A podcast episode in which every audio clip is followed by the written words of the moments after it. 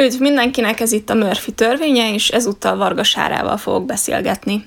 Sári a Közös Halmaz Alapítványnak a kuratóriumi tagja, valamint ö, elég régóta ismerem most már, ugyanis én is ö, önkéntesként dolgozok a Közös Halmaznál, és hát az, a halmaznak az életéről, céljairól és tevékenységéről faggattam Sárit, aki nem mellesleg történelemtanár Budapesten, és egy nagyon, nagyon, nagyon, általam nagyon szeretett személy, úgyhogy fogadjátok sok-sok szeretettel ezt az interjút.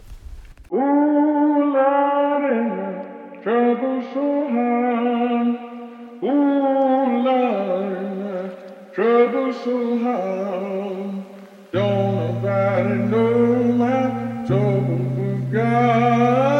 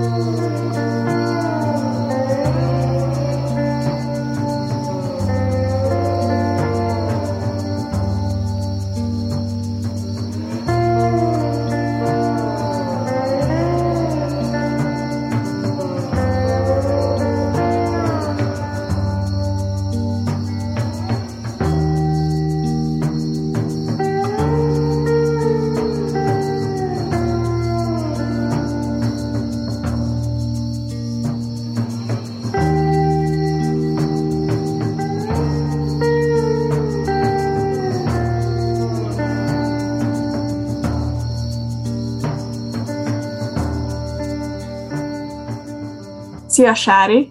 Szia, Viki! Köszi, hogy itt vagy velünk, és rögtön első kérdésnek azt is kérném tőled, hogy mutatkozz be pár szóban. Köszönöm szépen a lehetőséget, és üdvözlök mindenkit. Én Vargasára vagyok, és szakmám szerint történelem tanár és etika tanár vagyok középiskolában. Ezen kívül család- és gyermekvédelem szakon is végeztem, úgyhogy van egy ilyen irányú képzésem is, és ami alatt én az egyetemen ezeket a szakokat végeztem, az alatt az időszak alatt találkoztam a Közös Halmaz alapítvány csapatával, akik akkor még nem voltak alapítvány, csak egy társaság, aki, aki szeretett volna valamit tenni a, azért, hogy egy olyan országban éljen, amit, amit, amit jobban elfogadhat maga számára, úgyhogy én így kerültem kapcsolatba a közös halmazzal. És a jelenlegi pozíciót szerinte ki vagy a közös halmazban? A közös halmaz, amikor én csatlakoztam hozzá, akkor még csak egy baráti társaság volt, és csak 2015-től viseli ezt az alapítványi formát, és én nekem volt szerepem abban, hogy ez az alapítvány bejegyzésre kerüljön, illetve ezáltal az alapítvány kuratóriumi tagjának is, a, a kuratóriumi testületének is a tagja lettem, és ezen felül az alapítványnak az oktatási projektjét vezetem, valamint az önkénteseknek a, az önkénteseknek a, a, az összetartásával és vezetésével is én vagyok megbízva. Ugye ezt elmondtad, hogy a KH baráti társaságként indult, viszont aki nem nagyon ismeri az alapítványt, annak szerintem egy kicsit több minden szükséges ahhoz, hogy megértse, hogy mi is ez. Úgyhogy légy szíves egy picit bővebben is beszélj róla, hogy honnan indult, és talán merre tart, így vázlatosan. Rendben. Hát arról kezdtünk el beszélgetni közösen, hogy mi az, ami miatt mi nem érezzük jól magunkat ebben az országban, mi az, ami, ami zavar minket, mi az, amit, amit másként szeretnénk látni, és sok átbeszélt nappal és éjszaka után arra jutottunk, hogy az zavar minket a legjobban, hogy nagyon hiányzik számunkra a párbeszédre való képesség, az, hogyha bármilyen téma szóba jön, akkor tudjunk úgy beszélgetni, hogy nem sárdobálássá, vagy egymás, vád, egymásra való vádaskodásá fajul a beszélgetés, hanem hogy érdemi párbeszéd valósulhasson meg bármilyen témával kapcsolatban. És azt figyeltük még meg ezzel a jelenséggel szoros összefüggésben, hogy különösen érzékenyek azok a témák, amik a 20. századi történelem egyes korszakaihoz kapcsolódnak. Mi ezt úgy fogalmaztuk meg, hogy a 20. századi magyar történelem traumáiról gondoljuk azt, hogy nagyon nehéz úgy beszélgetni róluk, hogy ne valamilyen intenzív veszekedésé fajuljon a helyzet, hiszen az egész 20. század lényegében egy nagy trauma halmaz volt, és egy csomó olyan dolog is érint minket természetesen, ami nem csak Magyarországot, hanem Európát vagy a világot is érintette, de azt is fontos kiemelni, hogy kifejezetten a magyarokat érintő traumákkal kezdtünk el foglalkozni. Azt is érzékeltük, hogy valahogy a, a demokratikus értékrend és a demokratikus működés is nehezen érhető tetten, és ez sem egy különösen nagy újdonság, hiszen sokan mondják, hogy hogy nagyon sok idő kell ahhoz, hogy egy ország demokratikus berendezkedése szilárdá váljon, de, de ezt is azonosítottuk, mint egy olyan tényezőt, ami minket zavar. Viszont azt is, ahogy körülnéztünk, azt is láttuk, hogy szuper szervezetek vannak már, amik például demokráciafejlesztéssel foglalkoznak, és ezért jutottuk arra, hogy amivel mi megpróbálunk változtatni azon a helyzeten, ami nem tetszik nekünk, az az, hogy megpróbáljuk elősegíteni azt, hogy a társadalom feldolgozza a 20. századi történelmi traumáit. Ez egy elég nagy feladat valószínűleg, de azt gondoltuk, hogy ebbe az irányba fogunk tudni elmozdulni, és, és mi azt szeretnénk elősegíteni, hogy a szóba került Trianon, hogyha beszélnünk kell Horti Miklós szerepéről, hogyha át kell látnunk azt, hogy a kommunista diktatúra különböző szakaszai mit okoztak Magyarország történetében, akkor szükség van arra, hogy leüljünk egymás mellé, és beszélgessünk úgy, hogy megértjük és meghallgatjuk a másikat nem feltétlenül azzal a célral, hogy a saját véleményünket felülírjuk, de mindenképpen azzal a célral, hogy észrevegyük, hogy nem csak a saját igazságunk létezik.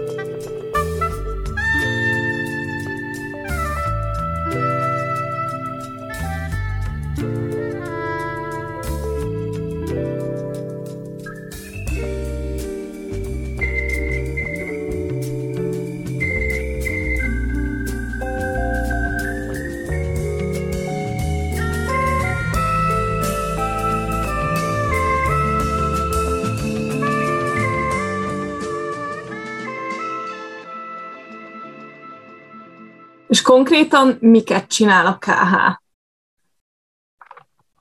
Ez egy ilyen jó nagy lélegzetvételnyi. Igen. Hát a, a munkánkat azt úgy kezdtük el, hogy elkezdtünk kidolgozni különböző tartalmakat, amik ezekhez a 20. századi eseményekhez kapcsolódnak, és arra gondoltunk, hogy szeretnénk valami olyan formában közzétenni ezeket, ami során minél több ember találkozhat vele. A, Ezeknek a tartalmaknak a formába öntése az bizonyos szempontból a későbbi szlogenünkhöz is kapcsolódott, mm, mert hogy azt találtuk ki, hogy ezeket a tartalmakat ajtókra fogjuk elhelyezni, és ezeket az ajtókat pedig köztereken fogjuk kiállítani. Azért döntöttünk az ajtó motivum mellett, és ezeket tényleg ajtónagyságú ajtóként kell, ajtóként elképzelni, mert arra gondoltunk, hogy nyitunk el a múltukra ahhoz, hogy lehessen jövőnk. Ez az, ami majd a szlogenünk ki is válik, hogy nyissunk a múltra, hogy legyen jövőnk. És ezeket az ajtókat a való életben látható ajtóktól azt különböztetik meg, hogy nem lehet átmenni rajtuk, Viszont, hogyha kinyitjuk őket, akkor azon a részen, ahol egyébként átmennénk, valami olyan interaktív felülettel találkozunk, ami arra készíti a befogadót, hogy egy kicsit babráljon a különböző lehetőségekkel az ajtókon, és ezáltal próbálja meg felfedezni ezeket a 20. századi történelmi traumákat, és próbáltunk megjeleníteni olyan nézőpontokat ezeken az ajtókon, amiket vagy csak nagyon ritkán hallunk ezeknek a témáknak a kapcsán, vagy látszólag egymásnak ellentmondanak, nem szokmányosan bevettek a, a közéleti beszélgetések során.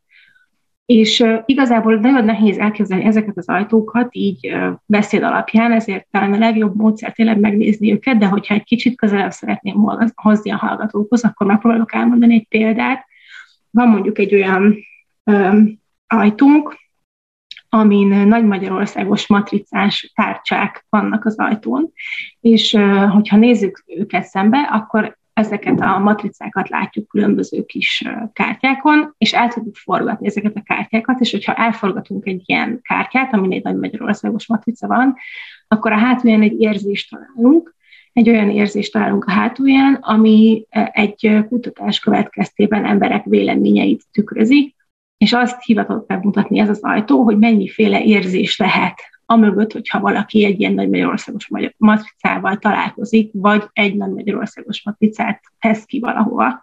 Mert sokkal szélesebb ez az érzés skála, mint amit először gondolnánk nem tudom, hogy mennyire szokványos ezt is végig gondolni, de mondjuk a szomorúságot is lehet kétféleképpen érezni. Érezhet valaki azért szomorúságot, mert hogy már nem olyan nagy az ország, mint régen volt, de érezhet valaki azért is szomorúságot, mert hogy még mindig ezzel foglalkozunk, holott Trianon már több mint száz éve zajlott. Úgyhogy ez egy, ez egy példa, hogy milyen egy ilyen ajtó, és ez volt az, amivel elkezdtünk foglalkozni. Ezeket az ajtókat közterekre tettük ki, szándékosan nem valamilyen belső térben helyeztük el őket, mert azt szerettük volna elérni, hogy olyanok is találkozzanak ezekkel az ajtókkal, akik mondjuk a téma hallatán nem feltétlenül mennének be egy kiállító térbe megnézni ezeket az ajtókat, hiszen ezek alapvetően nagyon érzékeny témák is lehetnek, a különböző családok élettörténetének kapcsolódó pontjai jelenhetnek meg. Ezért arra gondoltunk, hogy nagyobb közönséget érünk el, hogyha csak bele lehet botlani ezekbe az ajtókba, mondjuk egy napi séta után hazafelé a munkából, e, és így döntöttünk a köztéri kiállítási forma mellett. Ez az, ami talán a leginkább a mi jellemzőnk, vagy erről lehet a legjobban minket beazonosítani az ajtóinkról, és ezek a kiállítások bárkinek szólnak, akik arra járnak, korosztálytól függetlenül mindenkinek, ez az egyik fő motivuma a közös halmaz tevékenységének. Egy pillanatra megállítanálak, mert ezzel az ajtóval kapcsolatban lenne még kérdésem, hogy ugye azt tudom, hogy mindig kint van közös halmazos önkéntes ezeknél a ajtóknál, ugye többségében, és hogy milyen visszajelzések jönnek, mert azért elég nehéz lemérni ezt a kültéri kiállítás kérdéskört, mert hát ugye nem az van, hogy egy kérdőívet utána kitöltettünk mindenkivel, hogy Léci, ugye már hogyan érezted magadat, és ami engem legfőképpen érdekelne ezzel kapcsolatban, hogy a látogatók ö, tudnak-e kapcsolódni egymással a kiállításon, vagy mindenki csak magába bóklászik, esetleg az önkénteseket kérdezik, ezt hogyan kell elképzelni?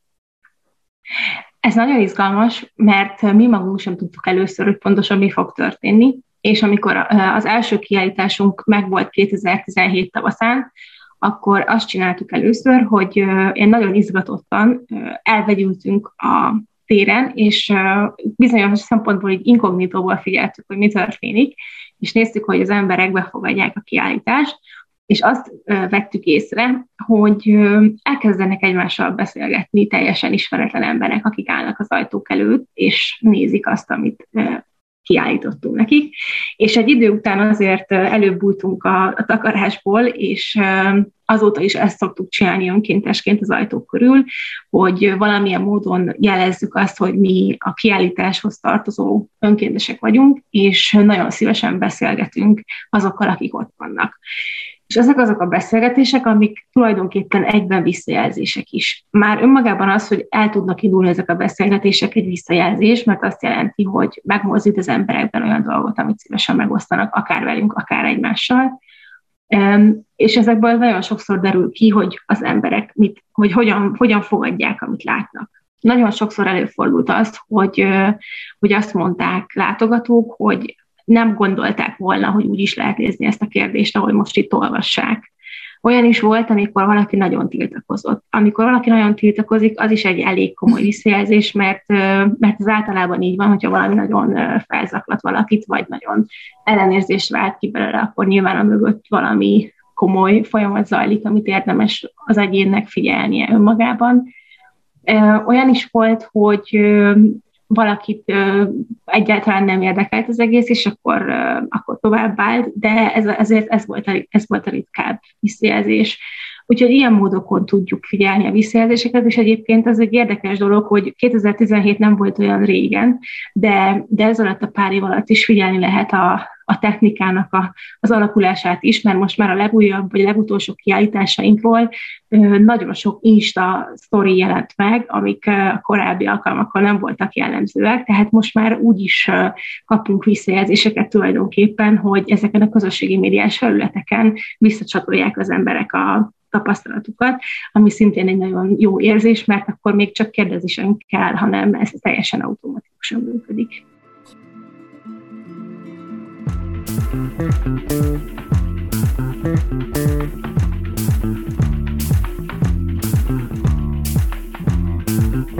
you.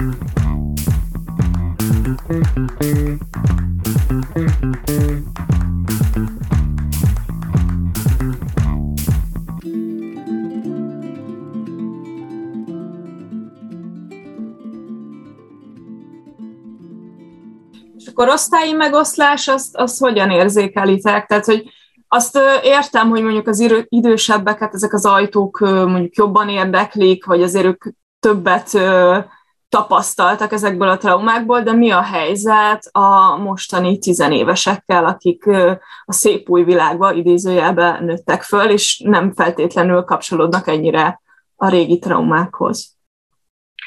A középiskolás generációval kapcsolatban szerintem elmondom akkor a másik fontos elemét a mi projektünknek, mert hogy ezeket az ajtókat középiskolákba is el szoktuk vinni, ami kicsit eltér a köztéri kiállítás koncepciójától, amit az előbb elmeséltem, de itt kifejezetten azért visszük be az iskolába az ajtókat, hogy azoknak a segítségével foglalkozásokat tartsunk a diákoknak, és ennek során igazából azt tapasztaljuk, hogy egyáltalán nem annyira távoli tőlük, mint amennyire az ember először gondolná, mert igaz, hogy egy más időszakban születtek, és nincs is személyes tapasztalatuk már erről az időszakról, de a családjukban élnek olyanok, akiknek van, vagy hogyha már nem élnek, akkor a családi történeteken keresztül hagyományozódnak, vagy át, átadják egymásnak a különböző generációk ezeket a történeteket, és, és ezért van kapcsolódásuk hozzá.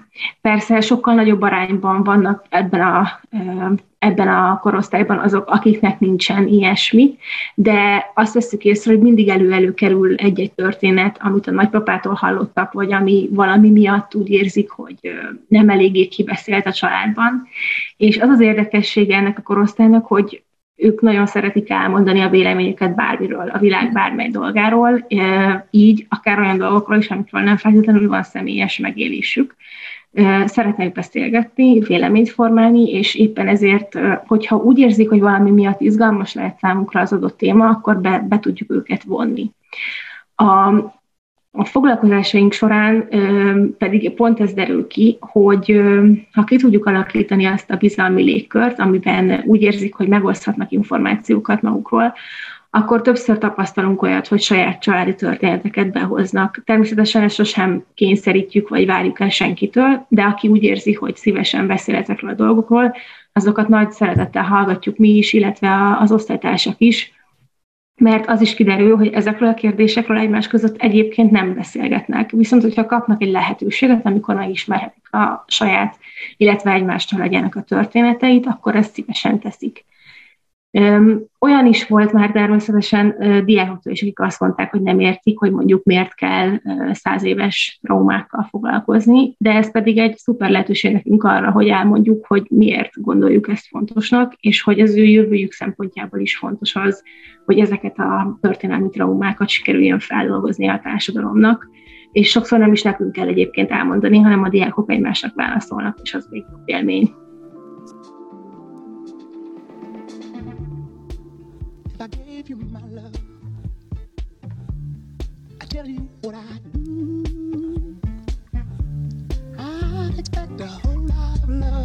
Of you. Uh, you got to be good to me. I'm gonna be good to you.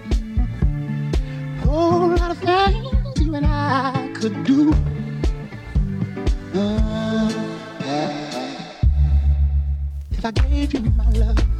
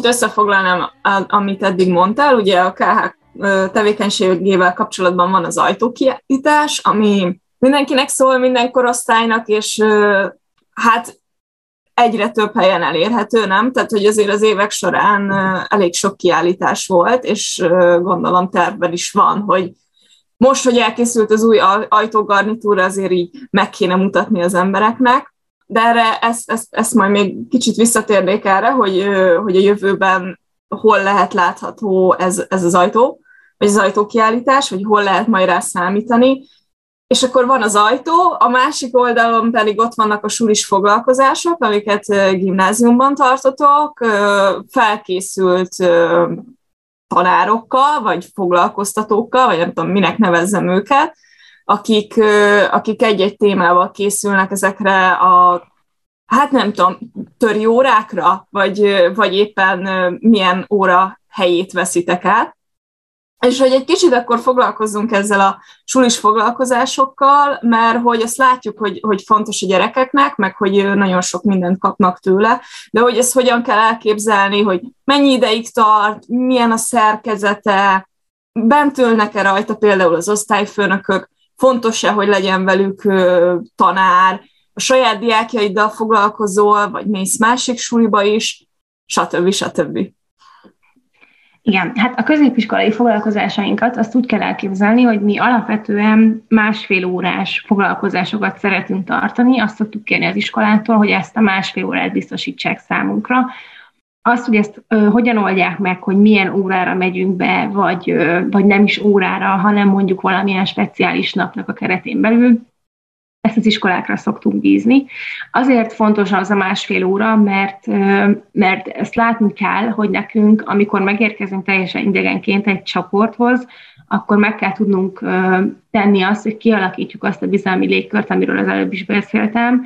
Fontos, hogy megismerkedjünk viszonylag gyorsan, és azt érezhessék a gyerekek, hogy itt biztonságban vannak, ehhez pedig időre van azért szükség.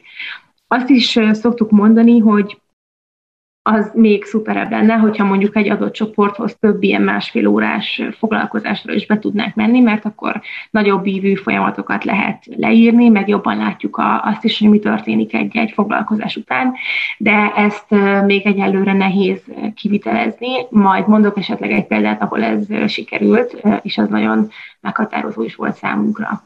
A másfél órás foglalkozásoknak a témáját azt közösen választjuk ki azokkal a pedagógusokkal, akik fogadnának minket, mert hát azért az a rengeteg történés vagy esemény, ami a 20. századot érintette, az nem fér bele ennyi időbe.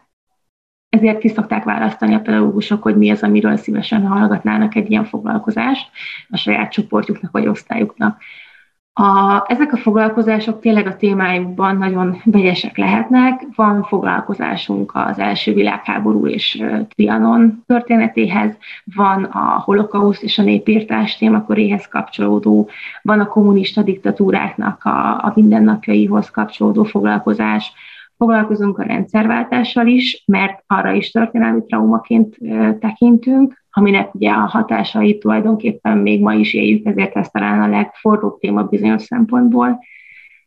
És foglalkozunk olyan témákkal is, amik nem feltétlenül ennyire konkrét eseményekhez köthetőek.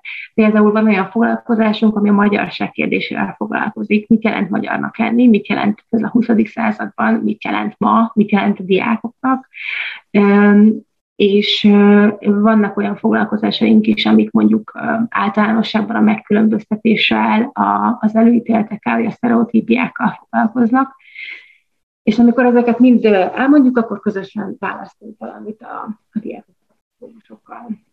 Ezeket a foglalkozásokat a oktatási területen mozgó önkénteseink tartják, akik egyébként nem tanárok, vagy nem feltétlenül tanárok, a, a témának a természetéből fakadóan történelem tanárokat is vonz természetesen a közös halmaz, azért vannak tényleg tanárok is rajtam kívül, de nagyon fontosan gondoljuk, hogy itt nem lexikális tudás átadása történik, hanem érzésekkel foglalkozunk alapvetően, és természetesen szükség van némi történelmi alapismeretre, de ezt el tudja sajátítani igazából bárki, és úgy lehet nálunk oktatási önkéntesnek lenni, vagy órákat tartani, hogyha elvégzik az önkéntesek azt a képzést, amit mi erre kitaláltunk, és, és folyamatosan közös együttműködés során felkészítjük őket arra, hogy önállóan is tudjanak foglalkozást tartani. Bár ö, teljesen önállóan igazából senkinek soha nem kell, mert az is egy elvünk, hogy ketten szoktuk tartani ezeket a foglalkozásokat, azért, hogy jobban oda tudjunk figyelni a gyerekekre, illetve hogy egymást is tudjuk segíteni, hogyha elakadunk valamiben esetleg, és azt láttuk, hogy nagyon bevált ez a közös foglalkozástartás, és a, a, tehát ez, ez a módja annak, hogy hogyan lehet ilyen foglalkozásokat tartani. És a foglalkozások során pedig azt szoktuk csinálni, hogy először tartunk egy ilyen jégtörő szakaszt, amikor megpróbáljuk valahogy arra bírni a diákokat, hogy szólaljanak meg, hogy vonódjanak be, és hogy közösen el tudjuk kezdeni a foglalkozást.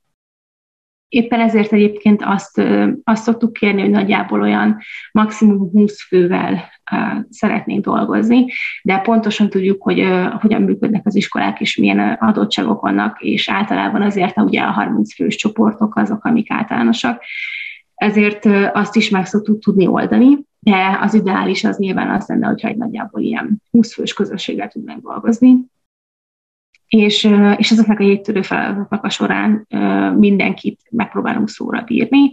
Szerintem fontos azt is elmondani, hogy mindig készülünk névcetlikkel, amin, amire a gyerekek felírhatják, hogy hogyan szeretnék, hogy szólítsuk őket, és már ez is segíti ennek a, ennek a bizalmi légkörnek a kialakulását, mert mindenkinek jól esik az, hogyha a saját nevén van szólítva, és ez, ez is segíti ezt a közös együttműködést. És akkor utána következik valami olyan rész, ami igazából a, a középső része, a, vagy a legnagyobb része a foglalkozásnak, ami azzal az adott témával foglalkozik, amit kiválasztott a pedagógus, ezeket valamilyen különböző módszert annal közelítjük meg. Szoktunk szerepjátékot vagy drámajátékot alkalmazni, vannak mindenféle képkeresős játékok, vannak olyan részek, amik kifejezett viták, és ezeknek az előkészítését mi ugye előre az órák előtt megcsináljuk, és akkor ott már nekik a különböző anyagok segítségével vitákba kell bonyolódni témák kapcsán, Például a trianoni békeszerződésnek az eljátszása egy ilyen vita és szerepjáték egyben, vagy a kommunista diktatúrák kapcsán beugróhoz hasonló szerepjátékot szoktunk alkalmazni, hogy adott szituációkat, amik mondjuk a, mondjuk a diktatúra erkölcsi dilemmái kapcsán felmerülhetnek, ők hogyan jelenítenének meg. És ezekkel a módszerekkel szoktuk feldolgozni, vagy megközelíteni ezeket a témákat illetve, hogyha sikerült az iskolákba elvinni az ajtókat, akkor van mindig egy olyan rész is, amikor beszélgetünk arról, amit láttak, hogyan ítélik meg az ajtókat, mennyire tartják jónak, izgalmasnak, érdekesnek, és adott-e nekik valami plusz az addigi tudásukhoz képest, azokról is mindig beszélgetünk és aztán a foglalkozások végén pedig valamilyen módon lezárjuk ezt az adott témát, megkérdezzük őket, hogy mi az, amit tanultak ebből, sőt, sokszor írásban is kérünk egy visszajelzést, úgyhogy például a középiskolai foglalkozásunkról a visszajelzések azok sokkal konkrétabbak, mert ott kifejezetten rákérdezünk a diákoknál arra, hogy mi az, amit magukkal visznek, és ezek nagyon-nagyon segítenek bennünket abban, hogy alakítsuk és továbbfejlesztjük az oktatási projektünket.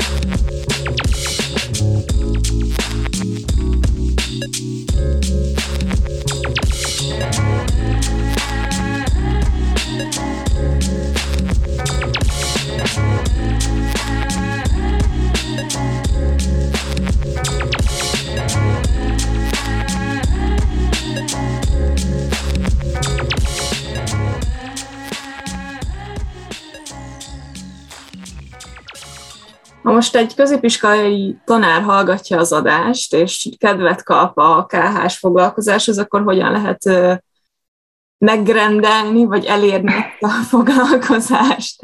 Igen. Az infókukat közöshalmaz.hu e-mail címünkre lehet üzenetet írni, de Facebookon is meg lehet minket keresni, vagy bármelyik közösségi médiás felületünkön, és, és akkor itt, itt fel tudjuk venni a kapcsolatot. Szuper.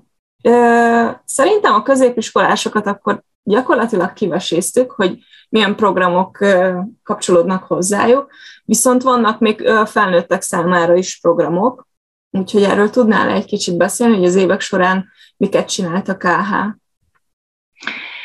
Igen, a kiállítások egyrészt folyamatosan próbáljuk minél több helyre őket eljuttatni. A, a fesztiváloktól kezdve különböző rendezvényeken át nagyon sok helyen megfordultak már, és reméljük, hogy minél több helyen meg fognak ők fordulni. A, ezek mellett mindig megpróbálunk valamilyen kísérő rendezvényt is előkészíteni. Van, amikor csak az ajtók kiállítva vannak, és akkor nem, nincsen köré semmilyen más rendezvény, de igyekszünk, a, vagy törekszünk arra, hogy legyen valami más is, ami megszólíthatja a közönséget.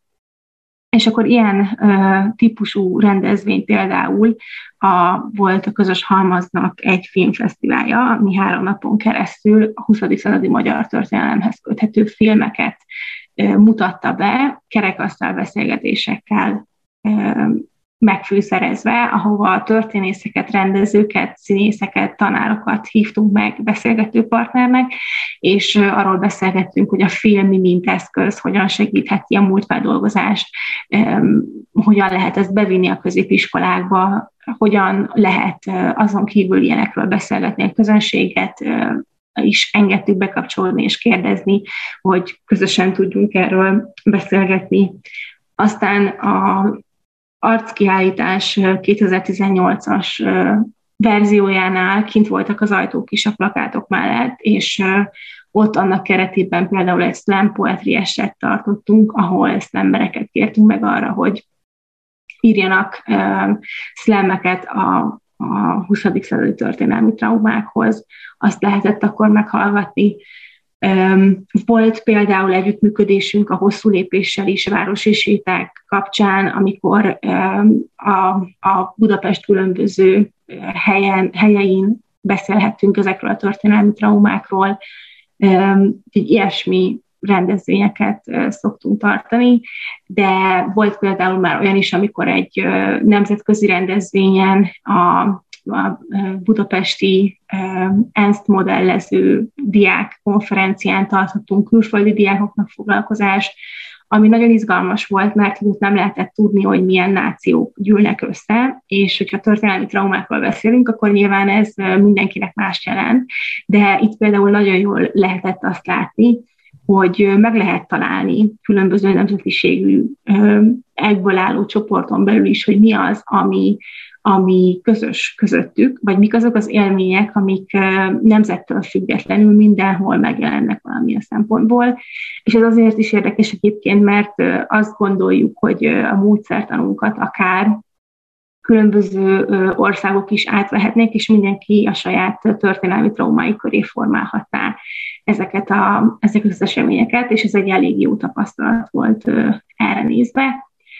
Aztán um, gerilla akciókat is folytatunk, ha lehet ezt mondani, készítettünk a, az utca embereivel olyan interjút vagy, vagy beszélgetést, hogy mit jelent számukra magyarnak lenni, vagy, vagy mit, mit jelent számukra a Nagy Magyarországos Matrica.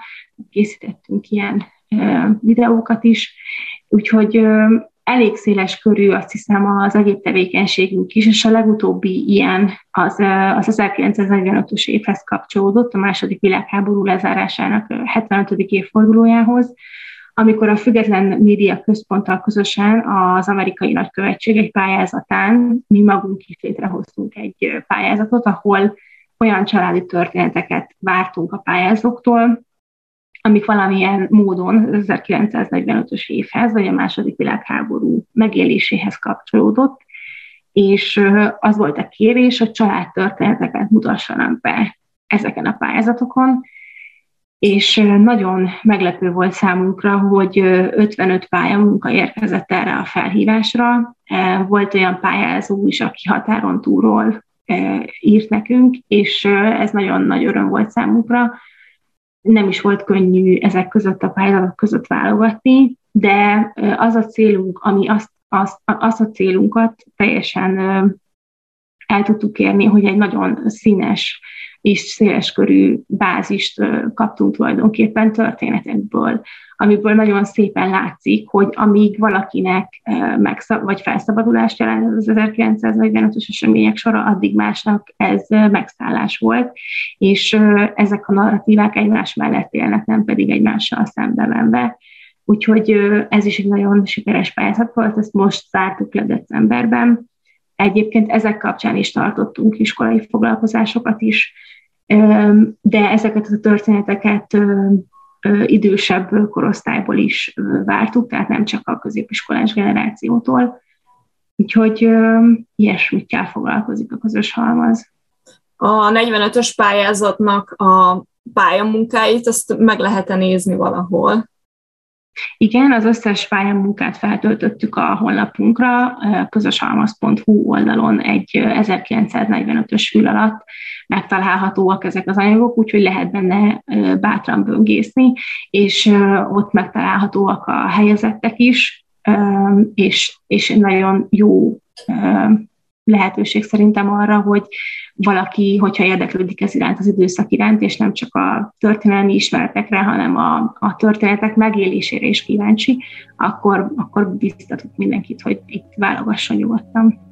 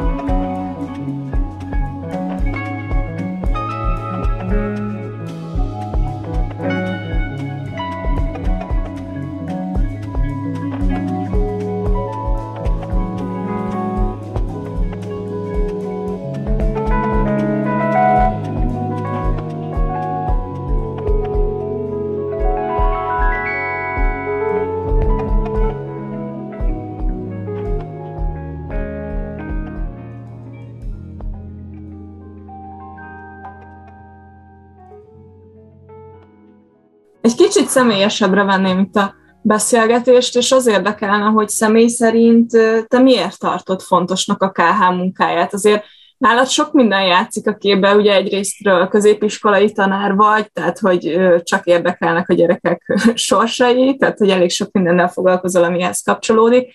Másrésztről, mint magánember, szintén megvan a véleményed, úgyhogy én erre lennék, mindkettőre lennék kíváncsi.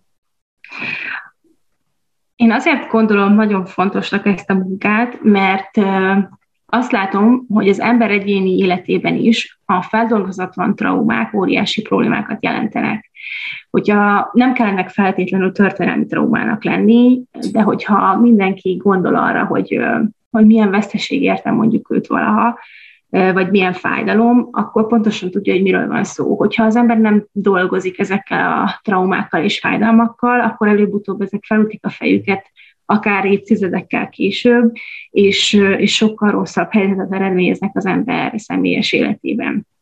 És én ezt gondolom társadalmi szinten is, hogyha nem dolgozzuk fel azokat a traumákat, amik érnek minket, akkor, akkor újabbak fognak rárakódni, és nem vagyunk jósok, úgyhogy biztosat nem tudunk mondani, de mi most azt gondoljuk, hogy a koronavírus is egy hasonló trauma lesz a 21. században, mint, mint amilyenek a 20. században voltak. Természetesen jellegéből fakadóan más, mint ami az előző században, de ugyanúgy globális jelenség, ugyanúgy tragédiákat okozott, különböző szinteken, különböző korosztályoknak, és hogyha még az előző század traumáit se dolgoztuk fel, akkor mit fogunk kezdeni azokkal, amik utána jönnek majd.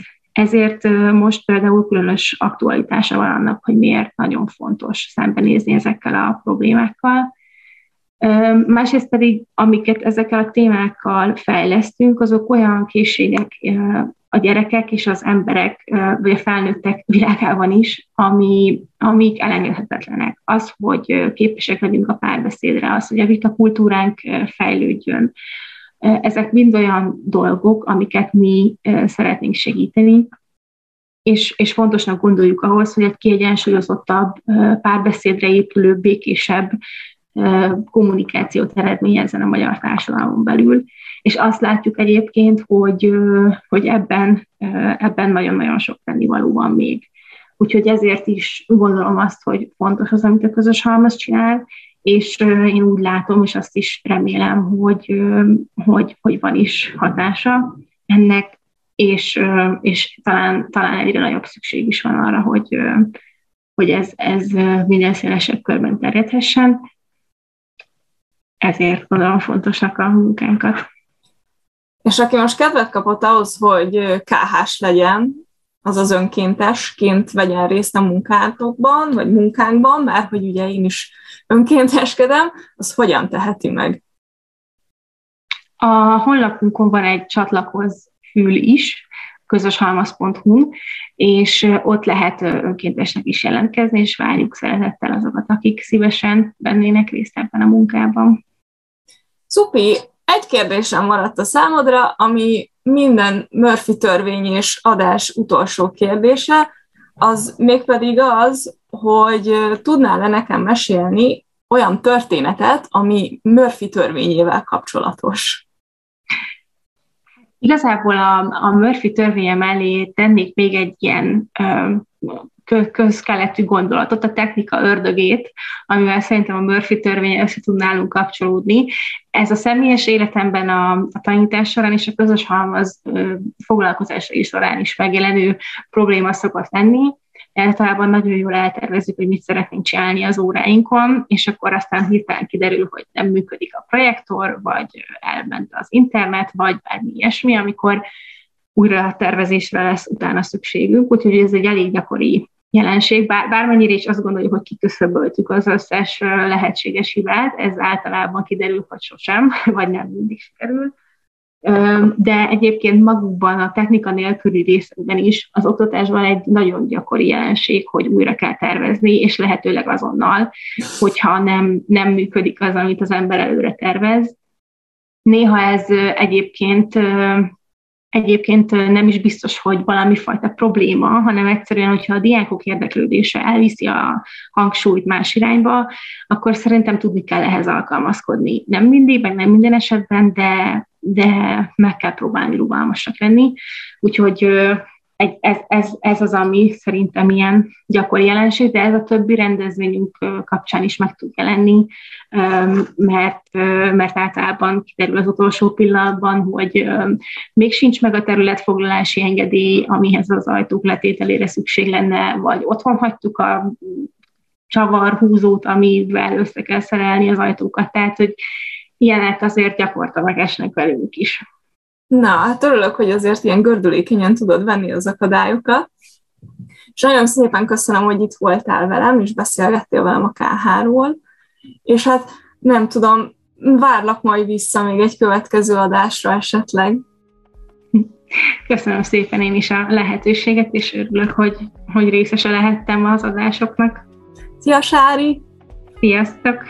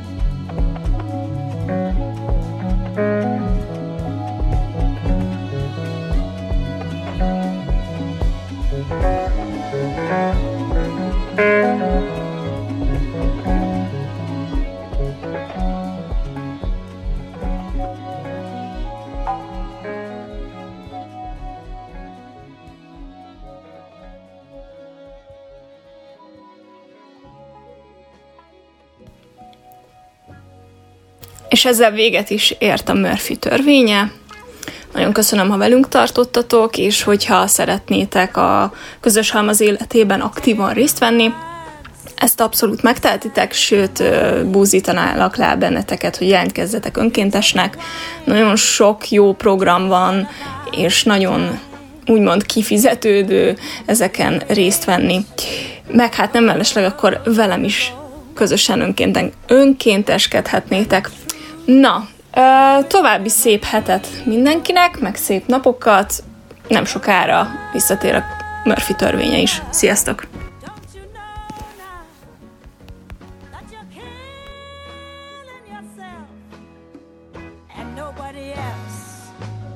Why don't you quit it now?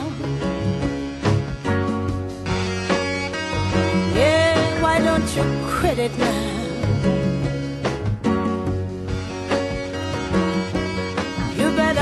It now.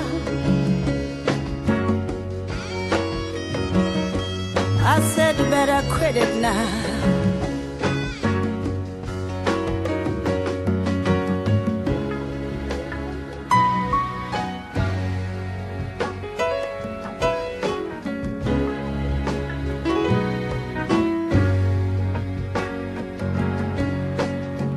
Cloud now. Responsibility. You're floating in space, feeling good. Running away will never make you a man.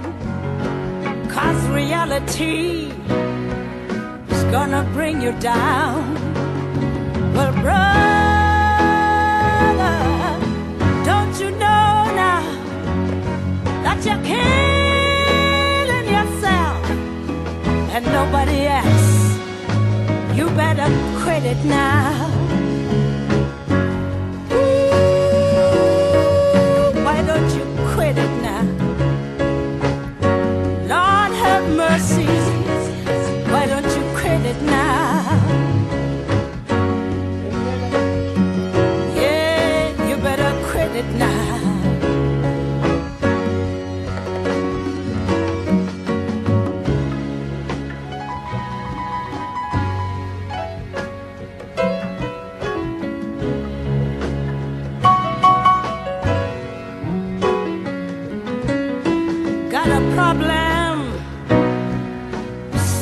Doctor.